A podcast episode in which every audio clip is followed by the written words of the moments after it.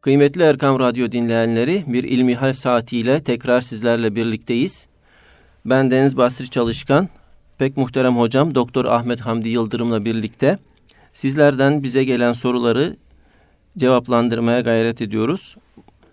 Muhterem hocam, bize ulaşan sorularımız var 4-5 adet. İlkiyle başlamak istiyorum. Kadınların makyaj yapması, bu manada kaş ve bıyık aldırması dinimizce caiz midir diye sormuş dinleyenimiz. Evet, Elhamdülillahi Rabbil Alemin ve salatu ve selamu ala Resulina Muhammedin ve ala alihi ve sahbihi ecmain.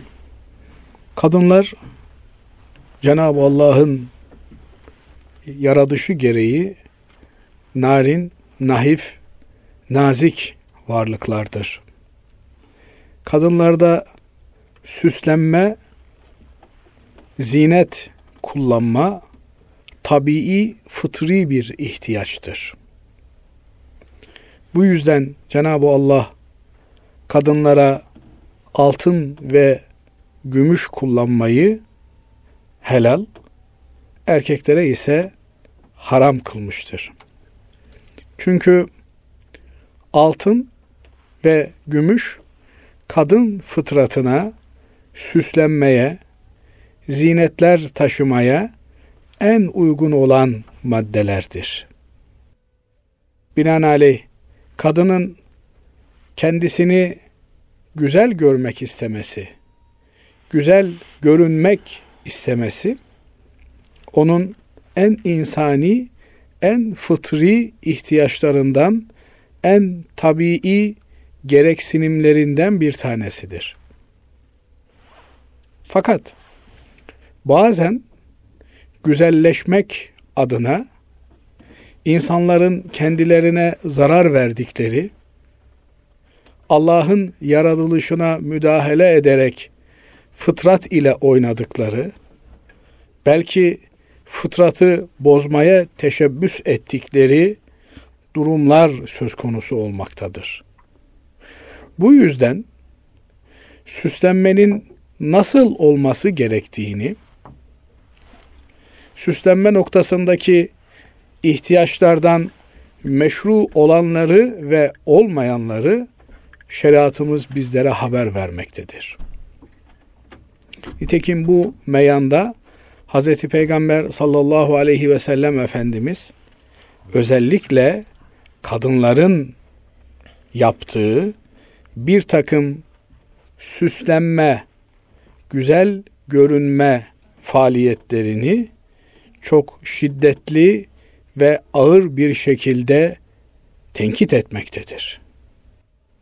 Mesela süslenme maksadı ile dişlerine operasyon yapan, dişlerini incelten, diş aralarını seyrekleştiren kadınlara, saçlarına ilave yapan, saç kaynatan, başkasına ait saçı kendi saçına veya başına koymak suretiyle saçına ek yaptıran kadınlara veyahut kaşlarından cımbızla yolup kaşlarını incelten, şekillendiren kadınlara, dövme yapan, yaptıran kadınlara Hz. Peygamber aleyhissalatu vesselam Efendimiz lanet etmektedir. Allah bu kimselere lanet etsin buyurmaktadır. Veya lanet etmiştir buyurmaktadır. Dolayısıyla bir takım süslenme tarzları Allah'ın lanetini mucip olan Allah'ın lanetini gerektiren, Allah'ın gazabını çeken hususlar olarak bu hadisi şerifte önümüze konulmaktadır. Bunların içerisinde sizlerin soruda geçtiği şekliyle irat buyurduğunuz kadınların kaş aldırması, hadisi şerifte bizzat Hazreti Peygamber aleyhissalatu vesselam Efendimiz tarafından dile getirilerek kaşını yolanlar, yolduranlar, bu işi bir meslek olarak icra edenler Allah'ın lanetine düçar olurlar. Allah'ın laneti onların üzerine gelir buyurmaktadır. Allah'ın lanetini doğuran, lanetlik bir iş sayılan bu hususlar elbette çok önemli bir takım tehlikeleri içeriyor olmalılar ki böyle bir tehdide maruz kalmış olsun bu işi yapanlar ve yaptıranlar. Burada tabi bir hanım izleyicimiz herhalde takip edenimiz bu soruyu soruyor. Fakat e, hanım olsun erkek olsun kaşlarla ilgili kaş yolma türünden faaliyetler genelde kadınlar tarafından yapıldığı için kadınların adı geçmektedir. Yoksa bu faaliyeti yapan erkek veya kadın fark etmemektedir. Binaenaleyh kaşları ile oynayan, kaşlarını yolan, inceltmeye çalışan, efendim bir takım moda şekilleri kaşları üzerinde icra etmeye çalışan kadınlar böyle bir tehlikeli tehdit ile karşı karşıyadırlar. Bu hususta bizim ölçümüz aleyhissalatu vesselam Efendimizin hadisleridir. Nitekim Nisa suresinde bir ayeti kerimede de buna işaret edilmekte. Şeytan Cenab-ı Allah'a insanoğlunu kandıracağını ve onların Allah'ın yaratılışını değiştirmeye kalkıştıracağını söylemektedir. Fele yugayyiranne halkallah. Allah'ın yaratılışını değiştirmeyi onlara ben salık vereceğim. Onlara işaret edeceğim. Onların akıllarına getireceğim demektedir. Şeytan bir takım şeytanlıkları yapmakla mükelleftir. Bir takım vazifeleri üzerine almıştır. Bunlardan bir tanesi insanoğlunu yoldan çıkartmaktır. Yoldan çıkartmanın temel noktalarından bir tanesi de insan oğlunu yaratılışla karşı karşıya getirmektir. Bakıyorsunuz gençler, bir takım insanlar yaratılışlarından memnun değiller. Kimi boyundan şikayet ediyor, kimi kaşından şikayet ediyor, kimi kulağından şikayet ediyor. Efendim kulağı çok büyükmüş, kepçe kulakmış, estetikle kulağı küçültmek istiyormuş. Kimi burnundan şikayet ediyor, burnu çok büyükmüş, şöyleymiş, böyleymiş, filanın burnu gibi olacakmış. Yaratılışla ilgili problemleri insana üfleyen şeytandır. Bu şeytan bildiğimiz insanın kalbine vesvese veren şeytan olduğu gibi Nas suresinde Kur'an-ı Kerim'in son suresinde ifade edildiği gibi minel cinneti ve nas bu vesveseyi veren insan ve cin şeytanları da olabilmektedir. Binaenaleyh toplumda görüyorsunuz toplumsal bir baskı halinde kullanılıyor. Sen niye kaşlarını şöyle yapmıyorsun? Sen niye böyle yapmıyorsun? Sen niye şunu yapmıyorsun filan gibilerinden bir toplumsal baskıya insanlar zaman zaman maruz bırakılabilmektedir. İnsanlar bir günah işlediklerinde bu günahta yalnız olmak istemezler. Beraberlerinde başkalarının da olmasını isterler. Binaenaleyh şeytanın bir defa ağına düşürdüğü bir kimse kendisi de başkalarını günahına ortak etmek ister ve böylelikle bakarsınız artık bu günah yaygınlaşmış.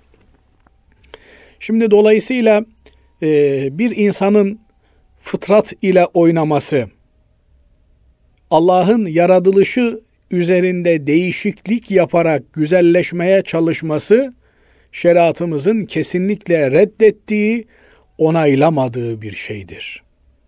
Ama yüzük takarsınız, kolye takarsınız, ne bileyim halhal takarsınız, bilezik takarsınız, altını kullanırsınız. Böylelikle zinet eşyalarıyla süslenmeye teşebbüs edersiniz. Şeriatımız kadına buna müsaade etmiştir. Hatta 100 kilo altını da üzerinde zinet olarak taşıyabilir bir kadın. Kimsenin de ona sen utanmıyor musun bu kadar altın üzerinde taşıyorsun demeye hakkı yoktur. Eğer sosyal statüsü el veriyor ise, eğer o altınların zekatını ödüyor, fakirin, fukaranın hakkını yerine getiriyor ise, kadının kocasına, kadınlar arasındaki oturmalarında, kalkmalarında bu zinetleri kullanmasında bir problem yoktur.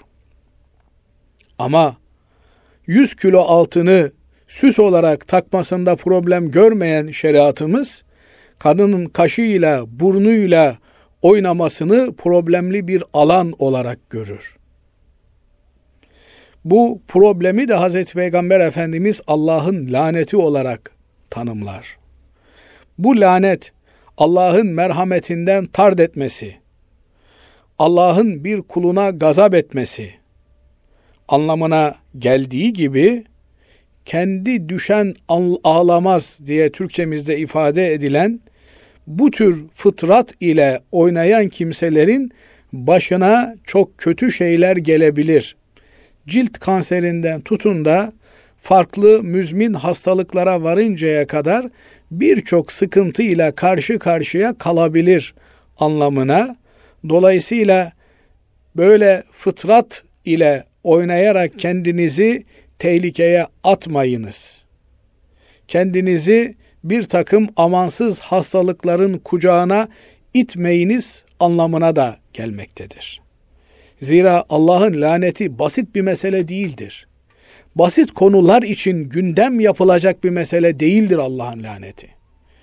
Bir sürü günah vardır. Bunların hiçbirine Allah'ın laneti tahakkuk eder, bu günahı işleyenler Allah'ın lanetine uğrar denilmemektedir.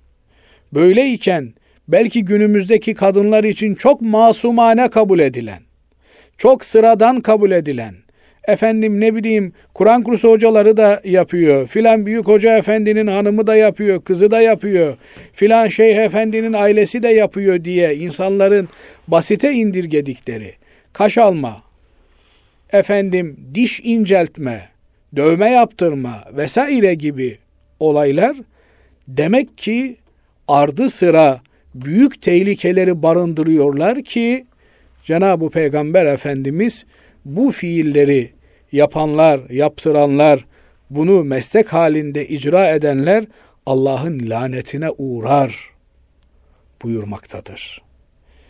Yüz insanın en dikkat çeken ve bütün güzellikleri toplayan, barındıran organıdır. Allah Adem oğlunu kendi elleriyle, kudretiyle yarattığını ifade eder. Yani tabiri caizse özene bözene yaratılmıştır insanoğlu. Yüz bu azalarımız içerisinde en güzel olan, en itinayla, en titizlikle yaratılmış olan bir alandır buraya müdahale edip Allah'ın yaratılışını adeta kabullenememek, reddetmek çok ciddi itikadi boyutu da beraberinde taşımaktadır. Dolayısıyla Müslüman kadınlarımızın vakur durmaları gerekir. Bu hususta bir takım işi basitleştiren efendim Türk kadınının kaş eni 3 milimetredir, 4 milimetredir, bundan üstü şöyledir, bundan altı böyledir diye bir takım fetvalara aldırış etmemeleri gerekir. Hadis-i şerif çok açık bir şekilde kaşları yolmayı yani cımbızla almayı yasaklamaktadır. Efendim cımbızla almayalım, jiletle alalım. Hayır. Yani kaşlara müdahale yasaklanmıştır. Ancak ve ancak yani eğer hormonal bir bozukluk söz konusu ise bunu söylüyoruz. Buradan hareketle bir takım bayanlar kendilerine yol buluyorlar. Bunlar milyonda bir rastlanabilecek hadiselerdir.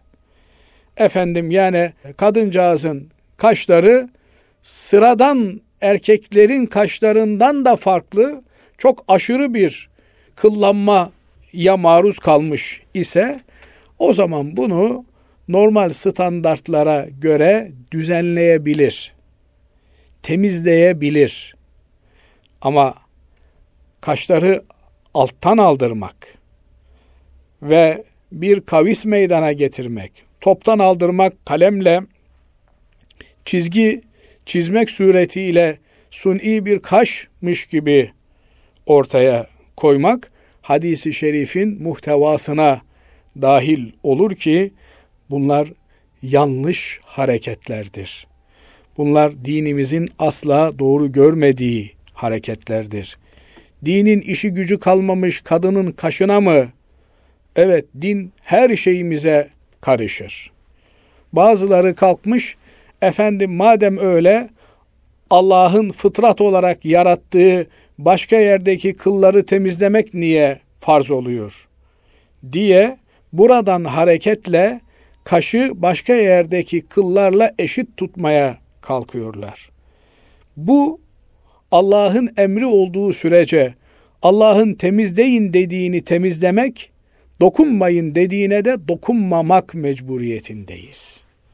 Biz kendi kafamıza göre bir din icat edebilecek durumda değiliz. Hz. Peygamber Efendimiz beş şey, bazı rivayetlerde de on şey fıtrattandır, İbrahim'in sünnetindendir buyurur. Bunlardan bir tanesi sünnet olmaktır. Bir tanesi koltuk altı tıraşı olmaktır, etek altı tıraşı olmaktır. Evet buralardaki kılları temizlemek fıtratın gereğidir. Ama kaşlara dokunulmamasını şeriatımız emrediyor. Kaş dediğimiz nedir? Gözün üzerinde yer alan kıllara kaş diyoruz.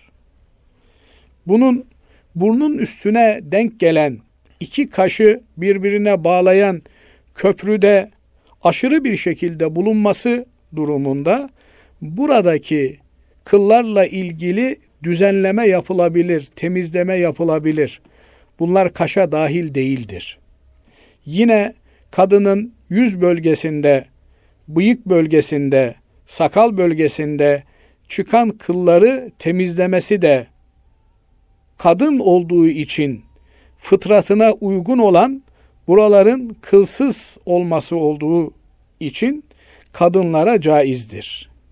Fakat bunu bir vesvese haline getirip olmayan şeyler üzerinde de bir operasyon yapmak suretiyle fıtrata müdahale doğru değildir.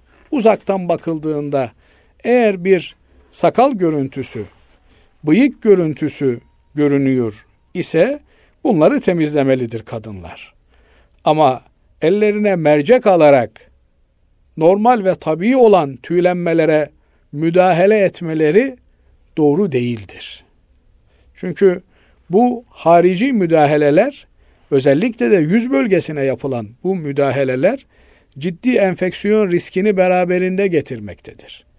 Bu her bir kılın altında damarlar bulunmakta ve o damarları kurutmak gibi bir risk gündeme gelmektedir. Bunu ilgili uzman olan cildiye mutahassısları mutlak surette bilirler. Ama kamuoyuna paylaşılmaz bunlar. Şayet bu diş inceltmeler, dövme yaptırmalar, kaş aldırmalar çok masum şeyler olmuş olsaydı, fiziken de, fıtraten de, tabiaten de büyük zararları doğurmayacak şeyler olmuş olsaydı, Cenab-ı Allah bunun üzerine lanet gibi ağır bir vebali tertip etmez, uygun görmezdi. Çünkü Hz. Peygamber Efendimiz'i bizlere tanıtan ayeti kerime diyor ki yuharrimu aleyhimul habais pis olan, çirkin olan, zararlı olan şeyleri onlara haram kılar. Lanet ifadesi haramlığın en üst ifadesidir. Binaenaleyh bir yerde Hazreti Peygamber Efendimiz bir eylemi lanetle beraber anıyor ise bu eylemden uzak durmak gerekir. Burada ciddi bir tehlike söz konusudur. Fakat yine bununla beraber ifade edelim.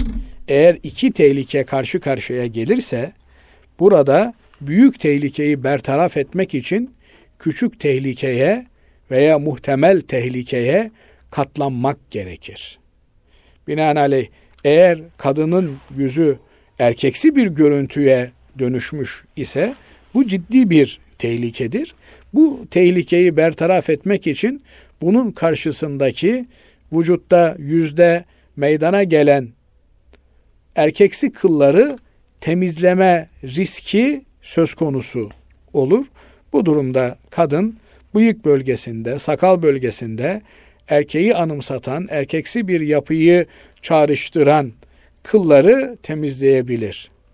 Kaş bölgesinde de eğer ki bu milyonda bir karşılaşacak bir durumdur.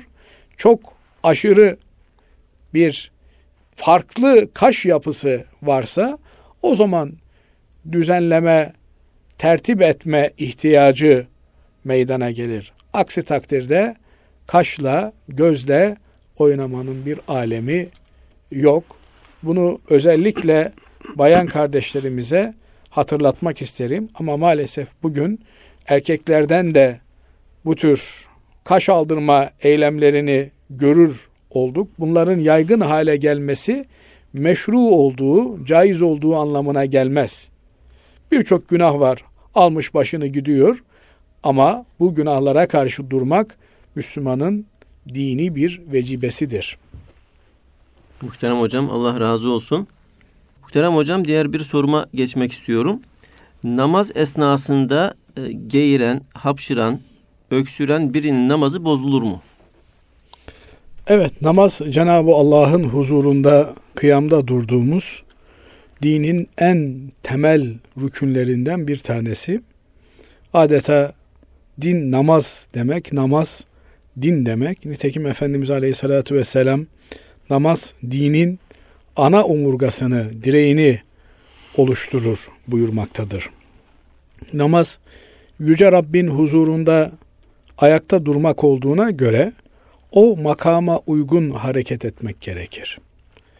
Ama bazen irade dışı, istem dışı bir takım şeyler söz konusu olabilmekte.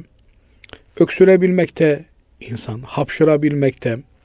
Özellikle de hapşırmak eğer e, engellenirse çok ciddi sağlık riskini de beraberinde getirmekte. Çünkü hapşırmak ilahi olarak mekanizmanın kendisini yenilemesi anlamına geliyor. Adeta duran hayatın tekrar faaliyete geçmesi, yeniden bir canlılığın insan vücuduna gelmesi anlamına geliyor. Bu yüzden normal bir zamanda hapşırdığımız zaman elhamdülillah diyoruz. Çünkü rahmani Allah Teala tarafından gelen bir nimet hapşırma e, mekanizmanın tekrar bir ivme kazanması vücut hareketliliğinin tekrar canlanması anlamına geliyor. Bu da hamdi gerektiren, Allah'a şükrü gerektiren bir durum. Binaenaleyh e, elhamdülillah diyerek hamdımızı ifade ediyoruz. Bizi duyan kimse de yarhamukallah diyerek Allah'ın rahmeti üzerine olsun diyerek bize mukabele ediyor. Peşinden de biz e, bu sözü söyleyene bir dua cümlesi kullanıyoruz. Böylelikle hapşırma adeta bir ritüele dönüşüyor. Peşinden duanın geldiği, duayı işiten cemaatin karşı duada bulunduğu, sonra da hapşıran kimsenin kendisine dua ile icabet eden kimselere tekrar dua etmesi şeklinde bir ritüele dönüşüyor. Namaz ise sadece Allah'la beraber ilişki halinde olduğumuz, alaka durumunda olduğumuz en önemli bir pozisyon olduğu için hiçbir şekilde namazın kendi sözlerinin, kendi kelimelerinin, cümlelerinin dışında bir ilave yapamayacağımız es, e, müstesna bir durumu ifade ettiğinden dolayı hapşırsak da, öksürsek de bir ses ile tepki vermiyoruz. Şayet böyle bir tepkiyi gayri iradi olarak verir isek dışarıdan gelen yerhamukallah sözüne tekrar biz dua ile karşılık verir isek dışarıyla ilişkimizi kesmediğimizden dolayı namazda namaz dışı bir ilişkiyi sürdürdüğümüzden dolayı namazımız bozulur. Fakat mücerret hapşırmak, öksürmek, aksırmak, geğirmek eğer beraberinde bir ses getirmiyor ise yani anlamlı, heceli bir ses getirmiyor ise ama bazen işte bazıları esnerken filan türünden bir sesi de beraberinde getirerek esniyor ise bu ses namazı bozar.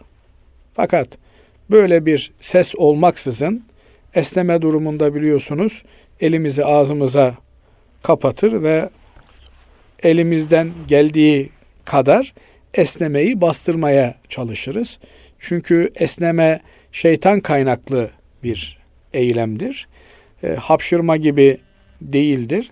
Hapşırmada da doğal hapşırma sesinin dışında eğer bir ilave ses söz konusu olursa veya dış alemle bir tepkime etkileşim söz konusu olursa orada da namaz bozulur. Ama az önce de ifade ettiğimiz gibi doğal sesleri içerisinde kalır ise bunlar gayri iradi hareketler olduğu için bunlar namazı bozmaz ama bazen isteyerek geğirme filan olabiliyor. Bunlar namazın anlamı ve manasıyla uyuşmayan, uyuşmayan şeyler olduğundan bunlar asla namazda söz konusu olabilecek fiiller, eylemler değildir. Teşekkür ederiz hocam. Diğer bir sorumuz şöyle. Her camide cuma namazı kılınır mı? Küçük mescitlerde cuma namazı kılmak caiz midir? Şimdi cami, mescit, mescit, cami birbiri yerine kullanılır hale gelmiş. Ama Osmanlı kültüründe mescit, cuma namazı kılınmayan küçük ibadet yerlerine verilen Deniyor, evet. adlar imiş. Efendim konağın mescidi olur. Kışlanın mescidi olur. Efendim bir devlet dairesinin mescidi olur. Ama cami cuma kökünden de geldiği için cami kebir sıfatıyla veya ulu cami tamlamasıyla anılır. Şehrin göbeğinde bütün ahalinin cuma günü toplandığı ve cuma namazını eda ettiği, kıldığı yer anlamına gelir. Cuma namazı cuma günü adından da anlaşılacağı üzere toplanma anlamına geliyor. Cuma insanların toplandığı, toplu olarak namaz kıldıkları e, günü ifade ediyor ve cuma namazı da toplu olarak kılınan namazı karşılıyor. Binaenaleyh bu cuma namazının temel şartlarından, sıhhat şartlarından bir tanesi de cumanın toplu olarak kılınmasıdır.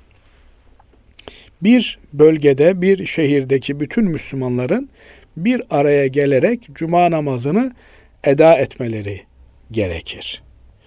Bunlar kolay şeylerdir ama düzenlemenin bu şekilde yapılması lazım gelir. Bugün biliyorsunuz büyük statlar top oynamak için inşa ediliyor. Büyük alanlar miting meydanları olarak düzenleniyor. İşte yüz binlerin katıldığı, milyonların katıldığı alanlar böyle miting meydanları olarak derleniyor, toparlanıyor tanzim ediliyor. Niye? E, toplum olarak ihtiyacımız var. Çünkü e, bir takım mitingler yapılması gerekiyor. Burada yapılıyor. Din olarak da bu tür alanlara cuma namazı için ihtiyacımız var. Önünde camisi olan arkası alabildiğine açık.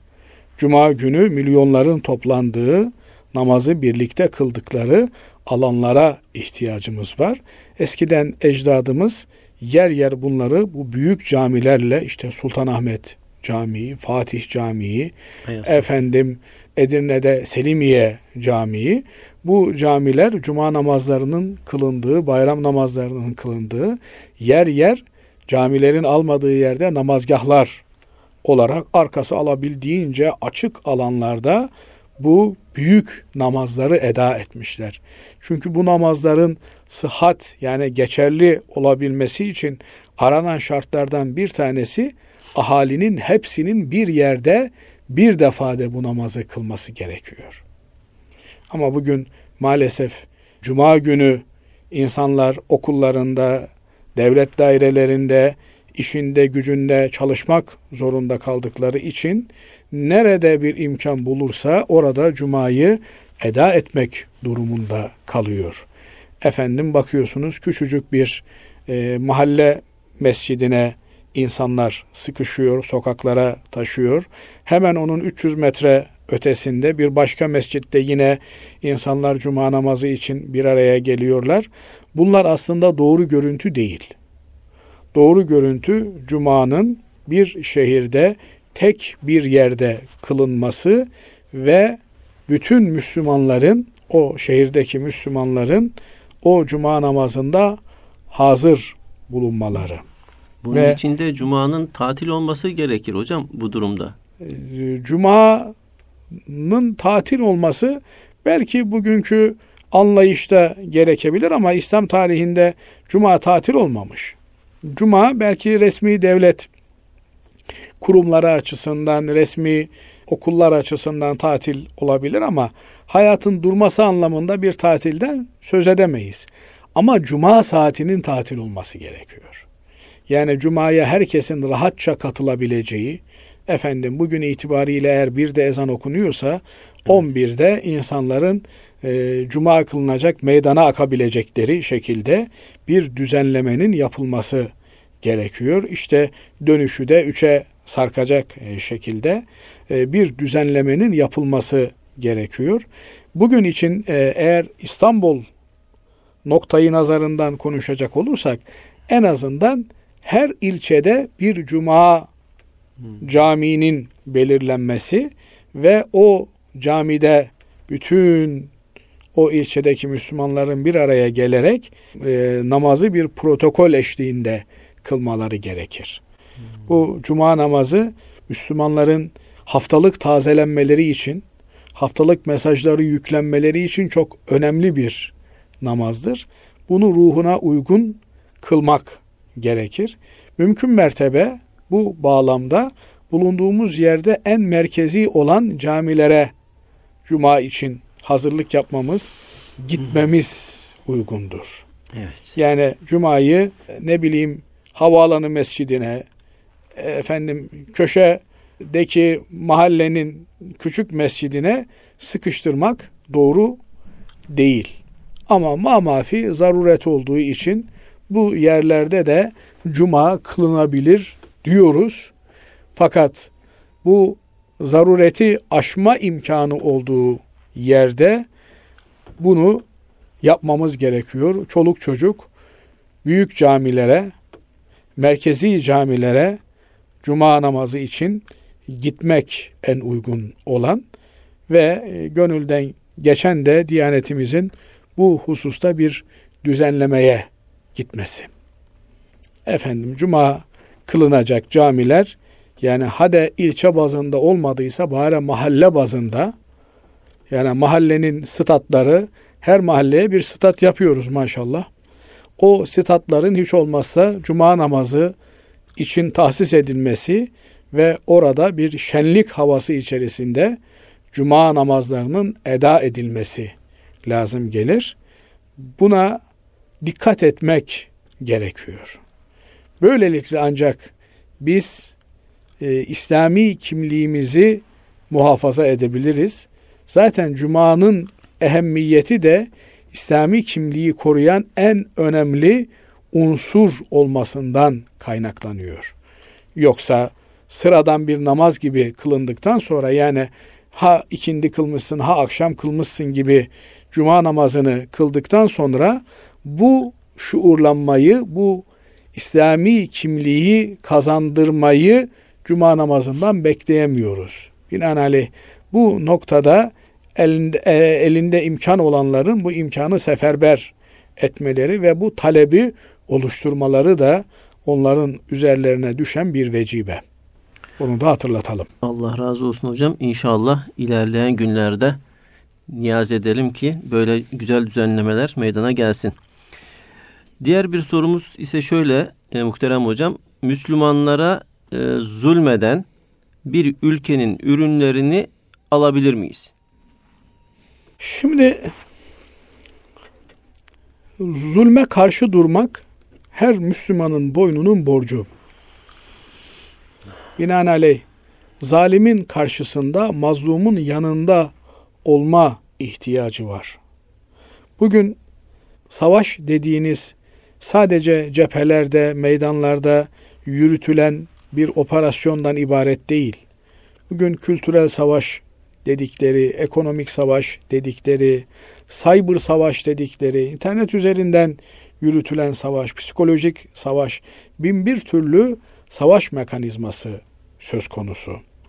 Binaenaleyh Hazreti Peygamber Efendimizin bir hadisi şerifleri var. Diyor ki kim bir toplumun karartısını çoğaltırsa o onlardandır diyor.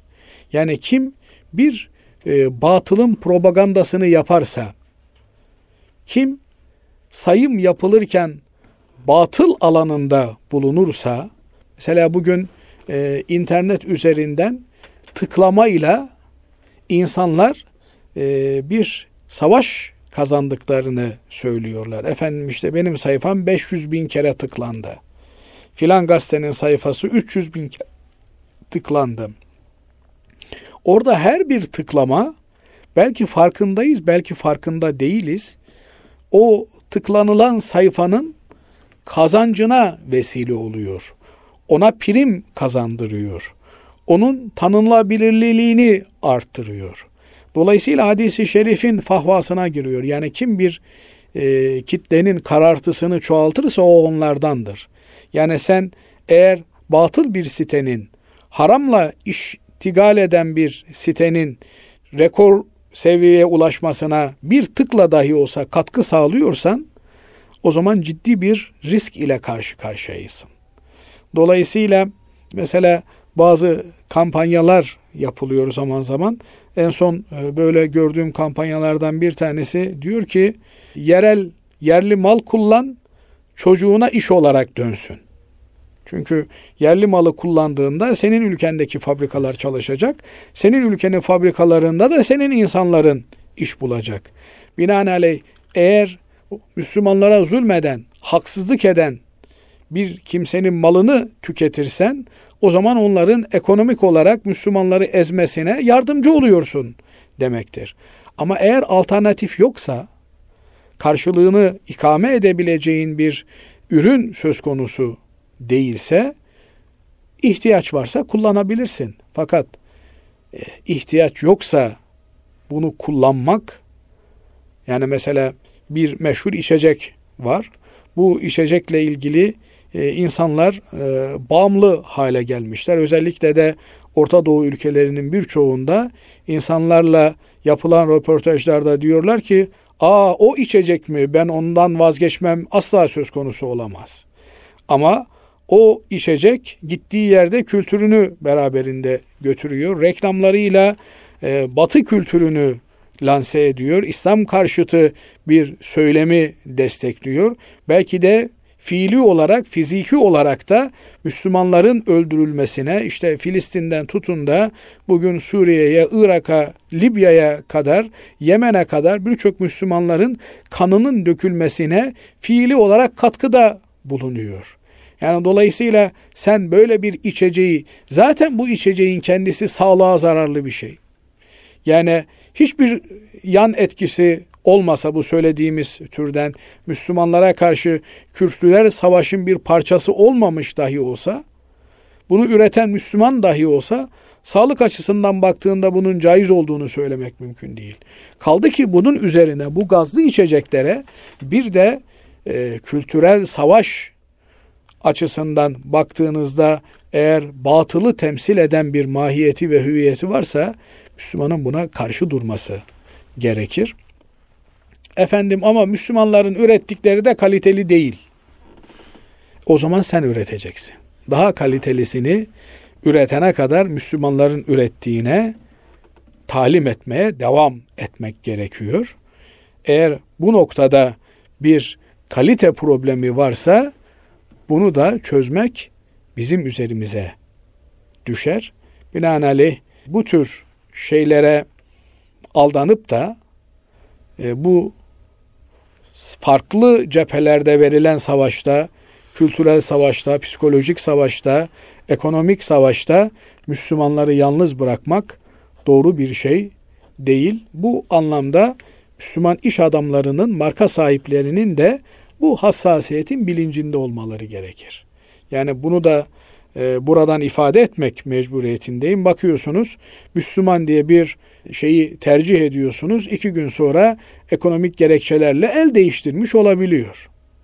Yani Müslüman tüketicinin bilinçli olduğu kadar Müslüman üreticilerin de bilinçli olması lazım geliyor. Cenab-ı Allah en iyiyi, en doğruyu bilendir. Rızasına uygun hareket etmeyi cemi cümlemize nasip ve müyesser eylesin. Amin. Allah razı olsun muhterem hocam. Bugün e, gündemimiz için oldukça önemli mevzuları e, konuşmuş olduk. Kıymetli Erkam Radyo dinleyenleri sorularınızı bize Twitter ve e, e-mail hesaplarımızdan ulaştırabilirsiniz. Bir dahaki haftada tekrar bul- buluşmak dileğiyle Allah'a emanet olunuz.